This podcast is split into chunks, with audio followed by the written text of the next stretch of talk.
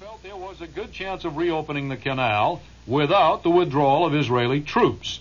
Dayan did not elaborate when he was questioned about Israel's decision two days ago to participate in the United States sponsored talks with Egypt on an interim agreement for reopening the canal. A Brooklyn assemblyman said today that he intends to lead the fight against what he calls completely unjustified rate increases being sought by the Associated Hospital Service for its Blue Cross coverage. Brooklyn Democrat Brian Sharoff said he'll introduce legislation Monday to give the legislature the final say on proposed increases by all companies presently supervised by state regulatory agencies. Sharoff took his stand at hearings conducted today by the Associated Hospital Service in support of its request for increases averaging 17.9% for Blue Cross community rated subscribers. Sharrison also lashed out at a variety of public service companies and agencies. There's no question that one of the most outrageous cost overruns is hospitals. The cost of medical care has just skyrocketed out of all proportions. Medicaid bills showed that better than anything. But that isn't to say that Blue Cross, which is a public service, or Con Edison, or any other utility, can simply go in year after year and ask for more increases without anybody really going over their books carefully in the public interest as an advocate, you know, as an attorney would, and saying some accusatory things like we think you're wasting some money here or there. That's not. More news in a moment. Men, tomorrow at Gimbel's, over $100,000 worth of famous brand men's winter outerwear is priced at fantastic savings of 25 to 40%. Imagine all wool tweed suburban coats that sold this season for $75. Tomorrow at Gimbel's, the tag reads $44.99. Get with the fashion scene at Gimbel's tomorrow. Save 25 to 40% on a tremendous choice of men's belted ski jackets, suede coats with acrylic pile collars, men's double knit polyester jackets and coats, polyester quilted nylon jackets, and more at this great men's outerweight event.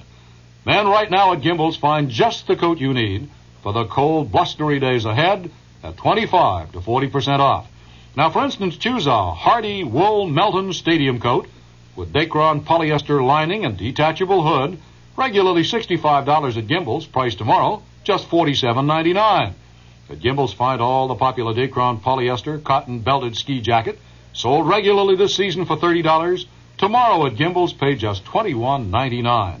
Hurry to Gimbel's tomorrow. Save 25 to 40% on over $100,000 worth of famous brand men's outerwear. Find the coat or jacket you want at the price you want to pay this is the fantastic sale that no man should miss, and it's in the men's sportswear department at the Gimbels nearest you. Stock market made a fair gain today in active trading. New York Exchange volume 17,890,000 shares. The gainers ahead of the losers. 843 to 600, 313 unchanged. Dow Jones Industrials closed up 3.53. Transportation up 1.30. Utilities down 0.32. Price of an average New York common share gained 13 cents. American Exchange sales 5,877,000 shares. The gainers ahead of the losers, 511 to 443, 272 unchanged. The Amex index closed up 0.07. Weather forecast for New York City and vicinity fair, cold and windy tonight. Lows in the upper teens. Tomorrow mostly sunny and cold, windy, highs in the mid 20s. Clear and quite cold tomorrow night, lows again in the teens. Sunday fair, followed by increasing cloudiness, highs 25 to 30. Current temperature 22 degrees, humidity 52%, wind southwest 14 miles an hour. They're gusting to 39, and the barometer 29.99 inches and rising.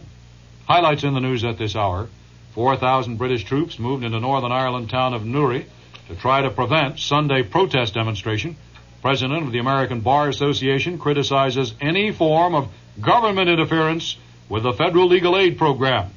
Author Clifford Irving makes a surprise appearance at Manhattan Federal Court tonight. And that's the latest from the WOR Newsroom. Lester Smith reporting.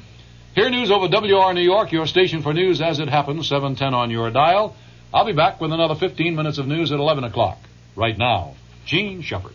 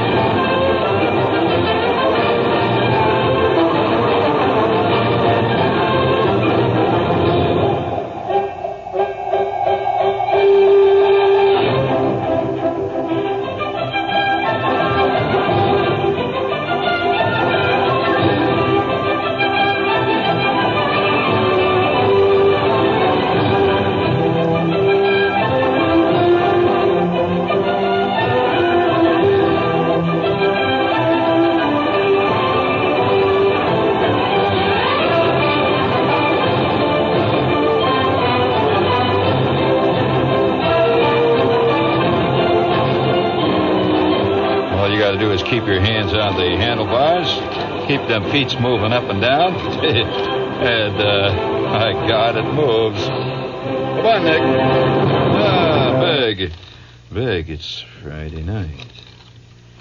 Mysterious, sinister Friday night. And uh, everywhere, the mysterious, sinister doings are happening as they always do. My God, I sometimes shudder to think what's going on at the time when I'm doing this show. Out there in certain byways, certain alleys, and back of certain McDonald hamburger joints and jerseys. Great vast greensward. This is action night. This is the night when the hopes of man rise higher and higher because the weekend has finally arrived. And of course, man always feels that this weekend is going to be the one that's going to make the final statement. It's going to go all the way. It's only by Friday afternoon that he realizes that once again, he's going to have to start rebuilding again. A man's hopes go up and down. Thusly. It'll be all right, Lee. Just be calm. It's okay. It's working. Yeah, I knew you. You're on top, of course. We'd like to uh, give a salute here tonight. Speaking of hanky panky, before we get underway. Gee, this would make a fantastic half hour quickie one act drama in the Armpit Theater, someplace over a little joint that sells pizzas down on 4th Street in the village. With English actors, by the way. You could get uh, Dirk Bogarde to play the father, Margaret Leighton to play the mother, and a particularly evil midget to play the three year old son. May I please have a little of my salute to England, where stuff gets even more grotesque than you ever would have dreamed in your wildest moments?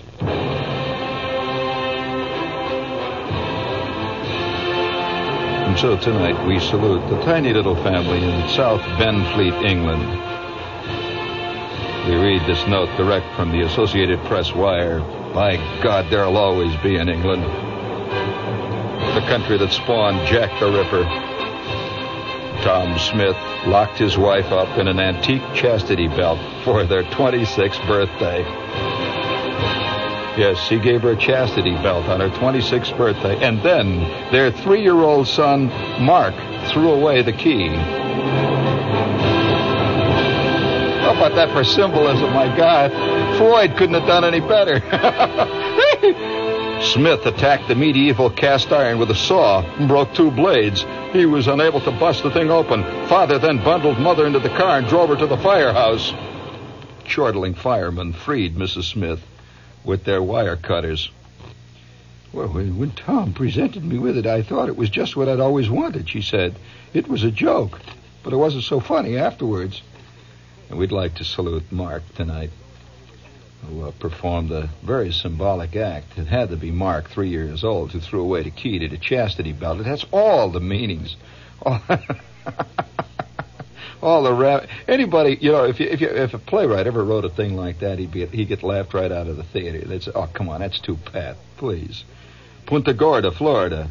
Cass Bugaresta, civil deputy for the Charlotte County Sheriff's Department, had to make new subpoenas because a goat had eaten the original ones as Bugaresta stepped into the house to serve. He just walked into his house to serve two subpoenas on the residence. He was bitten on the leg by the pet goat. With the animal clinging to his leg, he frantically waved the legal papers at the goat. Get off! Get off there! Will you, goat? The goat let go of his leg and then took a swipe at the subpoenas. At which point he ate them up so fast that there wasn't enough left to serve. End of the Travis McGee mystery for tonight. By the way, we'll give you a. I'll give anybody out there brass figurine with bronze oak leaf palm if you can tell me who Travis McGee is. You know, Nick? And what is the name of the place where he lives? What, what's the name of his abode? Not the town he lives in. What's the name of the abode? You don't know who Travis McGee is? And you don't know the name of the place he lives? Then you don't know nothing about Travis McGee. Nothing, friend. Nothing. Uh, for those of you who uh, would, uh, you know, kind of miss the uh, way things are going, sometimes I, I, uh, I don't know which way it's going to go. Hey, uh, do you have my Beethoven up in there? It is part of our duties here, as you know, as a traveling working artist walking through the world of our time. Just call me Candide, if you don't mind. Luigi Candide. Used to be a trigger man for the mafia. By the way, when is Plimpton going to play? Going to. Yeah, George Plimpton works two weeks with the mafia as a trigger man, as a gunsel, and does a fantastic NBC special on the exciting life of an of a mafia gunsel. It would be kind of exciting, wouldn't it? but uh, I would like to. Uh, I'm holding this up for you, Nick. You're an ex-student. You might be might be pleased to know that the ad world has finally moved into areas where it never lived before. And as part of our our work here, we'd like to file this with our vast file of trivia, which is going into our time capsule, so that 5,000 years from now, when they dig it up, they'll know what life was really like. The current issue of New York Magazine features an ad that I think is a, a, a totally new breakthrough. It shows a very serious looking guy standing, sitting there, and he's sitting in what looks like a bunch of theater seats and he's got a pencil in his mouth. You know, he's looking. You're looking at him, and he's caught in a serious moment. See, he's not looking at the camera, Nick. Listen carefully. You got to picture the scene. He's looking off into the middle distance, and he's holding his pencil in his in his mouth. You know, you know the kind you hold once in a while. You say, "Hmm, I wonder what what direction the world will take next." Hmm. And he's looking very thoughtful, and he's got a He's got a very now mustache, and his hair is combed boyishly over his forehead. And uh, he's looking very serious. And what do you think it is? See him there? Do you think this is an ad for an insurance company? Do you think it is an ad for a brokerage house? Not at all. Get ready with my Beethoven. It is an ad for. Thank you, Nick. well, that's the way the best Beethoven begins, with the sound of a record scratch in this day and age. it adds a little shoddiness to our production, which I kind of like. Gang, if you wonder what this is, we are tonight saluting the ad world everywhere. It is an ad for a school teacher. Yes, and above his name, above him, you see his name printed in sort of mod hip letters. And I will change the name to protect the guilty. Kluberman. If you, and here's the copy. If you were to ask Irving Kluberman what he was doing all alone in the classroom after all the students had left, he'd probably say modestly, thinking. Yes, Irving Kluberman teaches at the Warren G. Harding School because he likes to think. He couldn't stand using last year's notes for this year's class. He has to find new ways every day to communicate with adolescent girls because adolescent girls are different every day. Yes, Kluberman has to get a girl thinking about what to expect of herself in the way of leadership and involvement, and what her particular talents are, and how she intends to develop them, and what is not only to be understood, but to understand. Perceiving, analyzing, and communicating are what grown people have to do. Growing people have to learn how. Kluberman teaches communications at Warren G. Harding because he wants to. I like that. I imagine all the kids leaving Kluberman's class every day asking for his autograph. And, I don't know what you mean by that. You pointed at me. wait just a minute. We're getting a note here. Yes, dear. No, I know, I know. What's that got to do with the price of eggs in Pittsburgh, honey? Yes, yes, I, I tell you, uh, it's true. I, I, uh, I can see, I can see changes coming now. Eventually, of course, uh, that's just the breakthrough now, and uh, I, I, it's got to come. It happened in sports, you know, Nick. Very not too long ago, you know, it, it used to be that the Yankees would play another team, but then it was Mickey Mantle with the New York Yankees take on the Detroit Tigers starting Al Kaline. And that was a whole new ball game at that point. People would walk out of the out of Shea Stadium when Namath wasn't playing that day. I've seen them do it. Oh, they put in understudies all the time, you know. And uh, that's a whole new thing. And I can just see Harvard. Give me a little more of that Beethoven, will you please? I can see an ad for Harvard. See, I can, I can just see it happening. It's...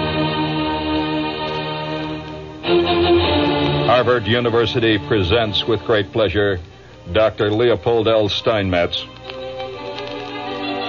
Dr. Steinmetz, realizing that man in his ever changing daily life, in his constantly challenging role dealing with the universe, recognizes that basic physics is a thing that modern man uses as a tool to vault to the heavens, to vault to the moon. Dr. Steinmetz realizes that today's pliable young minds must be dealt with, communicated with. And what about the Harvard student of tomorrow? He must march forward bearing the feeling, the knowledge, the understanding that life is but for the devouring. Yes, Steinmetz teaches at Harvard because it's there.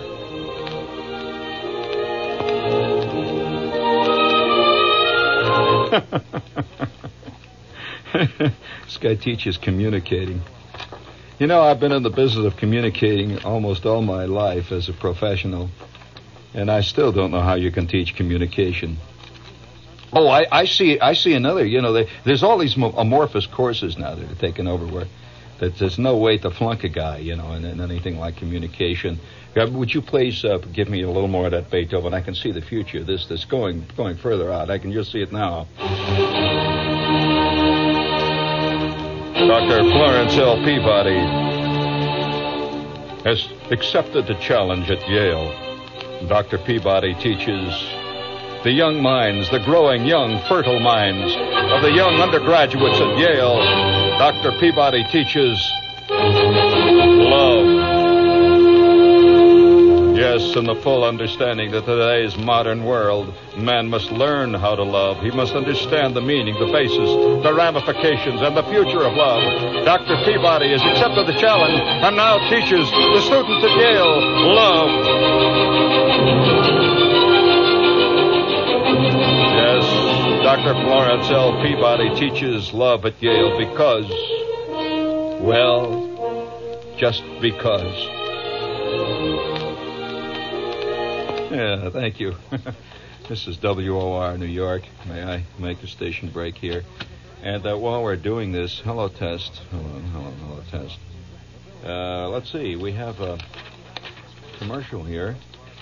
I'm looking. Oh yeah, hello, you saver types. You guys who save money. We have a note here from the Provident Savings Bank in New Jersey, uh, Jersey City, that is, of course. It's, uh, that's Jersey. The oldest savings bank in New Jersey, and they got good news and some bad news for you.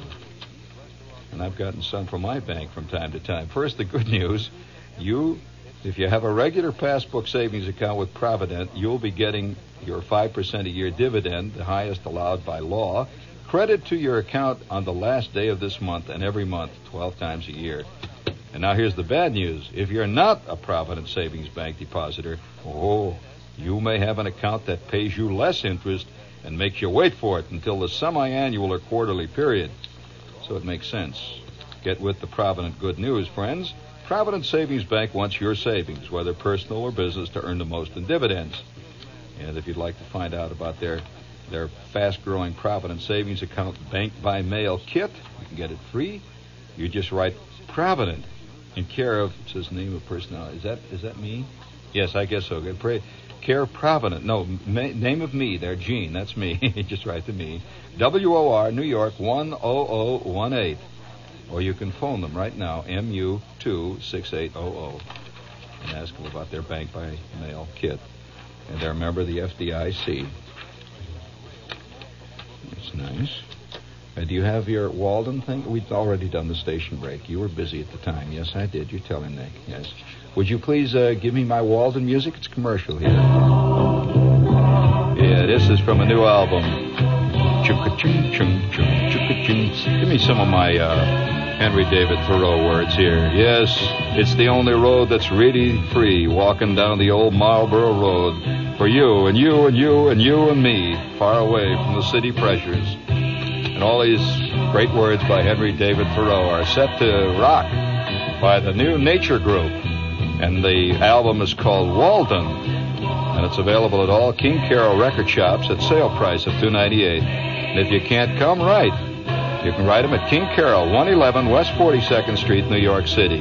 Free mailing anywhere in the U.S. That's two ninety eight. And they'll ship immediately. That's King Karol, 111 West 42 Street, New York City. Henry David Thoreau set the music on Walden. Just the kind of stuff that sounds good rolling out over Walden Pond in the quietness of Henry David Thoreau's contemplation of his navel. Thank you, Nick. Walden. All right. Uh, gee, things are you're really advertising some wild stuff these days. You got the Walden. We also have here uh, our good old, good old birds. For those of you who haven't, uh, hey, listen, uh, they now make they have two uh, two styles of these birds now. You seen the new one? You saw the old one I brought up here. Well, that's the one with that, that looks like the Da Vinci drawings. It's a kind of a pretty one. It's orange and yellow and brown, just the way the Da Vinci drawings were. Well, the new one is a dove. It's white with gold trim. It's a, a peace dove type. So if you have a, uh, you know, if you have one of these neighbors that walks around with shotguns, keeps hollering around about bad people, you ought to go and blow them up. Well, you wind up your peace dove, and you fly it over his backyard. but uh, you can get you can get them now white. You know, that's kind of weird. And it has a little crank out of the back, and you wind it up, and she'll fly maybe three or four hundred feet, and it's just like a real bird. If you haven't seen any of these things, these are really wild, and uh, they're they're they're really something else. And uh, the way you order them is you simply send a check or money order, three ninety eight, to Flying Bird. Now make sure you say which one you want. You know, regular bird spelled B U R D, or dove, dove spelled D U E. No, dove, dove. I'm sorry, dove. You know how to spell dove for crying out loud. Specify white dove or yellow bird. And their 16 inch wingspan. It comes packed in a box. You just pop it out and you put it together in about eight and a half seconds. And it comes with a special tool for replacing the extra set of rubber bands which come with it.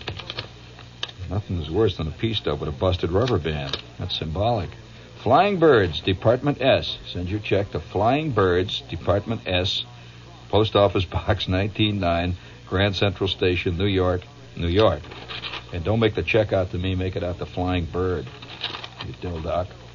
Hey, uh, you know, speaking of uh, dildocs, we've been getting a lot of questions lately about our TV show, which was on PBS this past season. And, uh, you know, people wondering about the whole story. And here's the story at this point. They are, the, the show got really a good reaction across the country. So PBS is now repeating it. The show will be repeated this late this spring. So in case you missed some of it, you'll be able to pick it up. To be on the network, regular, I guess at the regular time. Do you know, Lee? They didn't say. They they wrote me a note and said they're repeating the PBS Jean Shepherd's America show on the network late this spring, and it'll be seen all summer on television. And then we're preparing a new series for the coming season. So we're working on a new season, which is tentatively entitled Uns- Un- Great Unsung American Heroes.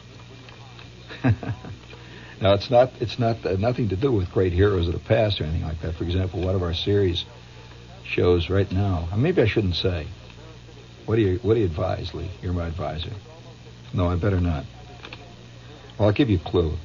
No, I better not, because immediately somebody's going to run over at NBC and go out and try to do it. So I'll stick with it. And uh, that goes on next uh, next season in full color, the whole shtick, you know. You know, it's it's very funny what's happening to television. For those of you who don't know much about the business, but uh, the show that I did, which uh, was a regular 13 week series, it was not canceled at any point. In other words, we contracted to do 13 shows, and that's what we did. And uh, they were put on the network and seen all across the country. Well, there's been some curious reactions. I mean, in the business world, for example, we received a uh, an offer to do those shows on in. Well, I guess it's it's uh, what they call. Uh, I suppose it's a variation of cable television. But did you know that there's a whole new setup now where cable television is going to be cabled into motels around the country just for there? in other words, you can see great shows in motels which you can't see anywhere else. In other words, it won't be available to other cable TV series, you know, where other other services. And so, some outfit took a poll around the country and found out that our show, believe it or not, was popular in motels. Now, how do you figure that one? Did my show have a motel quality to it? and so now, so now they, they, they want to put it on closed circuit television in motels around the country, color, you know, whole bit. And uh, so that, that's how specialized show business is getting. I mean, it's really getting very special. You know, it used to be that guys used to say, I'm doing a kid show. Or, uh, you know, I'm uh, doing a housewife show. Or I'm doing an adult show. No longer now. You say, well, I'm doing a, a, a children motel show for, for a special crowd. You know, it's a, it's a very special scene. Everything, in other words, our whole society is getting splintered up into little tiny splinters to, uh, to where guys who live in motels will see a whole different series of television shows than say guys who uh, don't live in motels and who spend their time sitting in their front porch. So uh, you know, I don't know. You know, we'd like to we'd like to uh, a great uh, moment happen here today. We'd like to uh, point it out here for those of you. It's a place that I I uh, one time uh, myself had a sweaty evening in, and uh, we would like to. So, do you have a? Uh, do you have me? Uh, give me some. Uh, no, no Beethoven. No, Beethoven's too good for this. Uh, what do you got? Yeah, that's pretty good. That uh, it's, uh, it's Chicago. It's a Chicago story, so I think that would fit. You know, Chicago, Chicago, that title and town, that title and town, Chicago, Chicago. You know the rest of the lyrics? I know some lyrics on that that would blister your ears. You know, the, the town where a man once danced with his very own wife, which I thought always thought was a great lyric. Just it says more than. Yeah, that's right. Chicago, Chicago, that title in town. Well, more stuff happens in Chicago per square inch than any other city I know of in the world. It's it, you know it's really a going city, and yet a great thing happened today in Chicago. For those of you who are uh, students of American culture, you didn't hear this on uh, on Cronkite's news, but a big breakthrough happened today, and uh, we'd like to report it as part of our continuing series, uh, history as it happens now today in America. Please, Chicago. It was cold outside in Chicago today, 5 degrees Fahrenheit. But some who liked it hot jammed a State Street theater to see Miss Nude America take it all off and uh, court arrest by the, by the fuzz. Valerie Kraft, who had won her title at a nudist resort in Roseland, Indiana last summer, exposed her total naked charms at the Rialto Burlesque Theater in a bid for jail and glory in a court action to beat the city's anti-nude ordinances. But Miss Kraft forgot the ingenuity of municipal minds. She was not put in a slam. Despite sitting on the stage as she worked, right on stage, was an iron-faced vice detective who sat back of her as she did her thing, you know, with the band going and the drums going off. And he wrinkled his nose when she trailed a long black feather over her uh, bareness.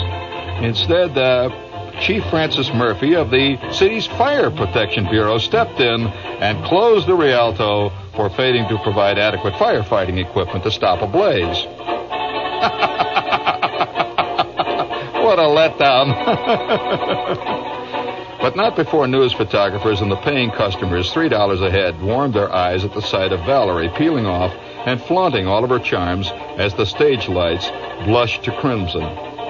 We quote her, I think I'm lucky to be the girl who's gotten the chance to open up Chicago to new dancing, she said before her performance. But with the Rialto closed, Valerie is now looking for other audiences to conquer and other spots to put the slam in. Thank you. That's Chicago. Now, do you know anything about the Rialto? Never heard of it, huh? I might add, I have been in the Rialto. And uh, it's funny that the, the Rialto, you just hear the name Rialto, makes me sweat inside. Because I'm going to tell you something what happened one time in a Rialto. I, I shouldn't be telling you this because there are probably kids up, but uh, when I was about uh, 15, maybe 16, let's put it this way, I was a big 15. After all, I was playing tackle at the time. Me and a couple other guys, including Flick, who was even bigger than me, and uh, Bolus Rakowski, who was bigger than both of us. Bolus Rakowski sounds exactly the way his name describes him. You can imagine it, you know. At the age of 16, he was wearing a 22 and a half neck. And, uh, oh yes. Indeed. Bolus's neck began at his ears and tapered out from that point. And uh, he had no shoulders at all. His neck just went down and like a just tapered out right under his ears. It just started to move out. And by the time it got to the place where you put his collar on, you know, it was 22 and a half, and a half an inch below that, it was uh, all the way out to 48. Bolus, Bolus was a bowling ball with feet. And so me and Bolus and Flick, one sweaty Saturday afternoon, we're down in the basement. Now, I'll tell you about the Rialto. The reason I brought this out, I read this, I said, oh, by God, they're still busting up at the Rialto. Well, I have received many letters from people from time to time asking if I have ever felt the cold hand of the law on my shoulder. I have to say yes. I have to say yes. Never told this story. And if it ever gets back to certain places in my hometown, I'm liable to be dead. So uh, keep it to yourself. But I'm going to tell you exactly what happened on a fantastic Saturday. Just like tomorrow, Saturday, right? There's going to be kids getting in trouble tomorrow. They don't know it yet tonight. But tomorrow, at this time, you are liable to be sweating bullets. That's right. Uh, a lot of kids listen to me right now do not realize what lies in store for them. None of us do, actually. You know, that's one of the great things about life. You don't know what's going to happen tomorrow morning. Have you ever had the feeling in, that life itself is like a great, big, unbelievable, fantastic, never-ending, totally varied show? That you you just don't know uh, any second. I mean, you just it just goes on, and you keep hearing these groovy stu- things that you just would never have imagined two minutes before. Like I was just told that the uh, that the Bell Company, you know, the phone company, is building a building here, not more than a block away from where the studios are, and it's supposed to be the only hydrogen bomb-proof building in all of New York. Now, isn't that a comforting thought? It's kind of nice to know when all the people are blown up and the buildings are gone and there's nothing but a big hole in the ground, the telephone company will still be standing there ready to take calls. Now, what? Which seems to me one of life's little ironies. There won't be nobody to call, and uh, but the, but that building's going to stand there. The switchboards are going to be popping, and everything's ready. So you, I would not have anticipated that until I heard that. You know, it just suddenly hit me that this is kind of a great thing to know. So you, you never you never realize what's going to happen to you tomorrow morning. You have no idea. If you think you know what's going to happen to you tomorrow morning at ten, you're just uh, you're, it's a fool's paradise. You're whistling in the dark. You don't know. No way to know. And so day, me and Flick and, and Bolus Rakowski were sitting in Bolus's basement. Now, a lot of bad stuff, a lot of evil things are contrived in guys' minds in basements. I think, uh, I think rooms change your whole view of life. I mean, you just can't imagine planning a gigantic heist in your grandmother's sun parlor. You know, with the sun coming in and the fern plants growing around you. Do you agree with that, Nick? That your environment plays a role on what you're going to do? So one night, eh, and, and I think boys, I don't know about girls in this case, but do girls ever go through the the uh, sweaty pinochle playing stage? Did you ever go through that stage when you were about 14 playing cards with your friends? Frantic card games? You did. Good. Fine. Everybody does that then. Okay, we'll accept that.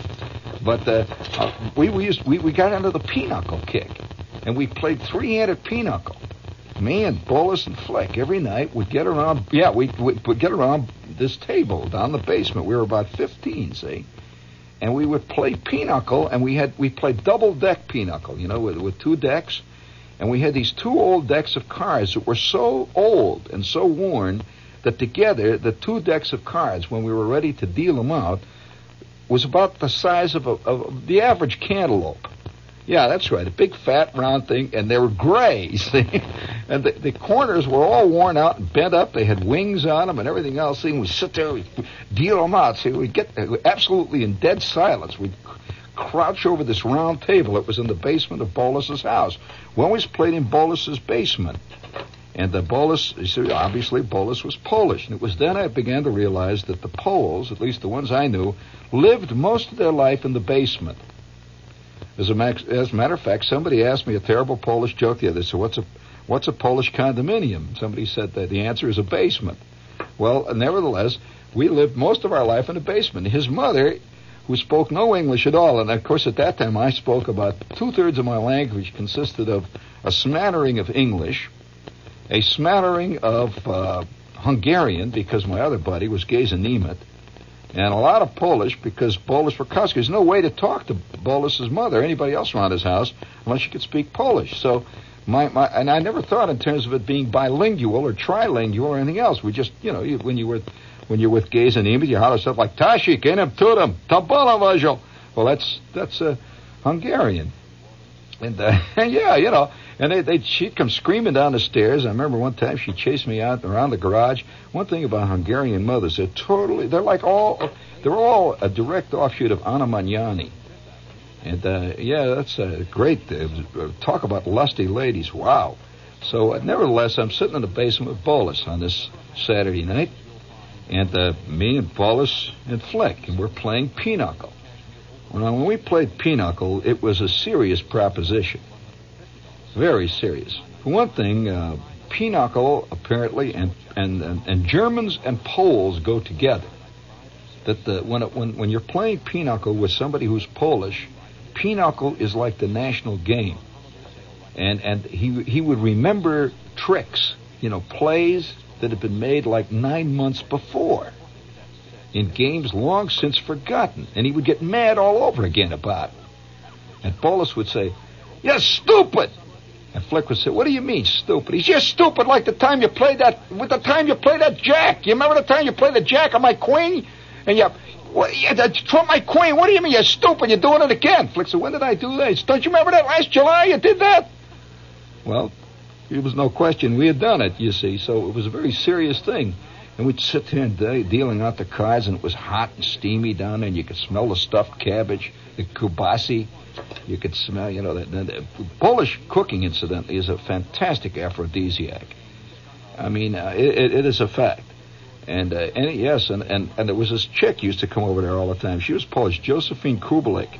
And I remember Josephine Kubelik would come down the stairs, and I will tell you, you could you'd feel the cards in her hands start getting sweaty. And she would just come down the stairs there, and she was always selling tickets to a raffle at the All Saints School. And the, Josephine Kubelik would come down. There. The Bolus had a thing on Josephine. Well, Bolus, the whole, uh, the, the, entire sophomore class had a thing on Josephine Kubelik, one way or another. But uh, Josephine Kubelik come down there. We're playing cards this night. This was the night before the the the the, the incident about which I'm. I shouldn't tell you this occurred. We're playing. Now that's innocent, right? Playing pinochle, right? Okay. The fact that we were three big guys for our age is significant to the story I'm about to tell. We were also three gnarled types because all three of us were involved in playing football constantly, and so we had patches all over us, and and uh, you know we had had band aids and stuff over our eyes, and we're playing pinochle on this this night. It was a hot, sweaty night down in the basement next to the stove. They had this great big furnace. And have you ever have you ever seen Polish blue? Well, almost everything that Polish people have in their houses are painted a curious kind of egg, almost robin's egg colored blue. But it isn't exactly robin's egg. I, I can't describe it any more than I know that I can see. I recognize it the instant I see it. I know that that's Polish blue. And they paint woodwork around their houses this color. So they, they, the Bolus's mother or somebody, his brother Stash, had painted the furnace downstairs this blue color, and it was in the in the dark. You see this gigantic blue furnace with these enormous arms sticking out. You know the the pipes that went up into the. It looked like an enormous blue octopus turned upside down, sitting in the corner. So we're sitting there playing pinochle this night. Seeing Josephine Kubelik came down, and uh, she was talking to Mrs. Rakowski in Polish about the raffle tickets that they were selling for the All Saints School. And I saw her out of the corner of my eye. And there's a certain period when a, when a male is about 15 and 16 when almost every instant of his life, every waking and most of his sleeping instances of his life are spent thinking about girls. Do you agree with this, Nick? That is known as the total sweaty period.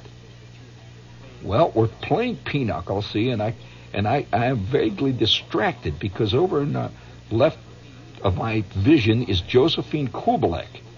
Well, I see Flick looking over my shoulder, and he's dealing the cards, and he's even throwing a couple of them on the floor. We we prided ourselves on being able to shuffle the cards where you, you know, you take them one, you half of them in your hand, you go, you deal them out real fast. We got really good because a kid playing cards night and day, day and night, night and day. As a matter of fact, there were a couple of kids in our crowd that could easily have been easily have been the Bobby Fischers of the of the of the pinochle world. I'll never forget that I got so good at playing pinochle. And you play instinctively when you're a kid. You don't you don't think in terms of any kind of uh, great ploys. You just know what's right. You know, you play it. Well, I remember one Sunday beating my grandfather and my father and all my uncles at pinochle, cleaning them out. I mean, that's an embarrassing for you know kid to do this, but that's the way we were playing. We're sitting there playing this day, playing pinochle. And Josephine Kubelik walks across the basement floor and goes up the steps. Mrs. Rakowski following her. Flick puts down his hand and says, Boy, what a dish. Bolus says nothing. See, he doesn't like us to recognize that Josephine is a dish because he's got a real serious thing on him. Oh, actually, not, not so much. Actually, he's plotting, see. And so we sat there for about five minutes, and then Flick said, Hey, what do you say we go into Chicago tomorrow?